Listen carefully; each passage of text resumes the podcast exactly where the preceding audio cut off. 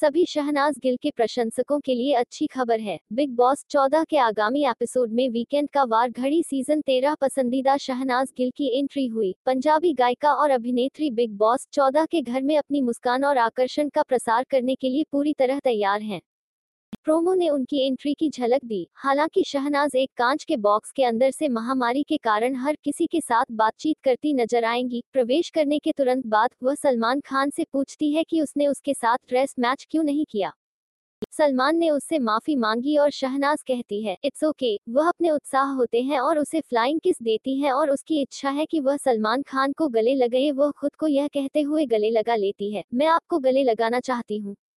शहनाज भी प्रतियोगियों के साथ बातचीत करती हुई दिखाई देंगी और हमेशा के लिए उनके साथ सभी का मनोरंजन करेगी। वह पवित्रा पुनिया और एजाज खान के बीच भावनाओं को जगाने की कोशिश करती है। बिग बॉस चौदह के आगामी एपिसोड में यह सब और अधिक देखने के लिए तैयार हो जाइए।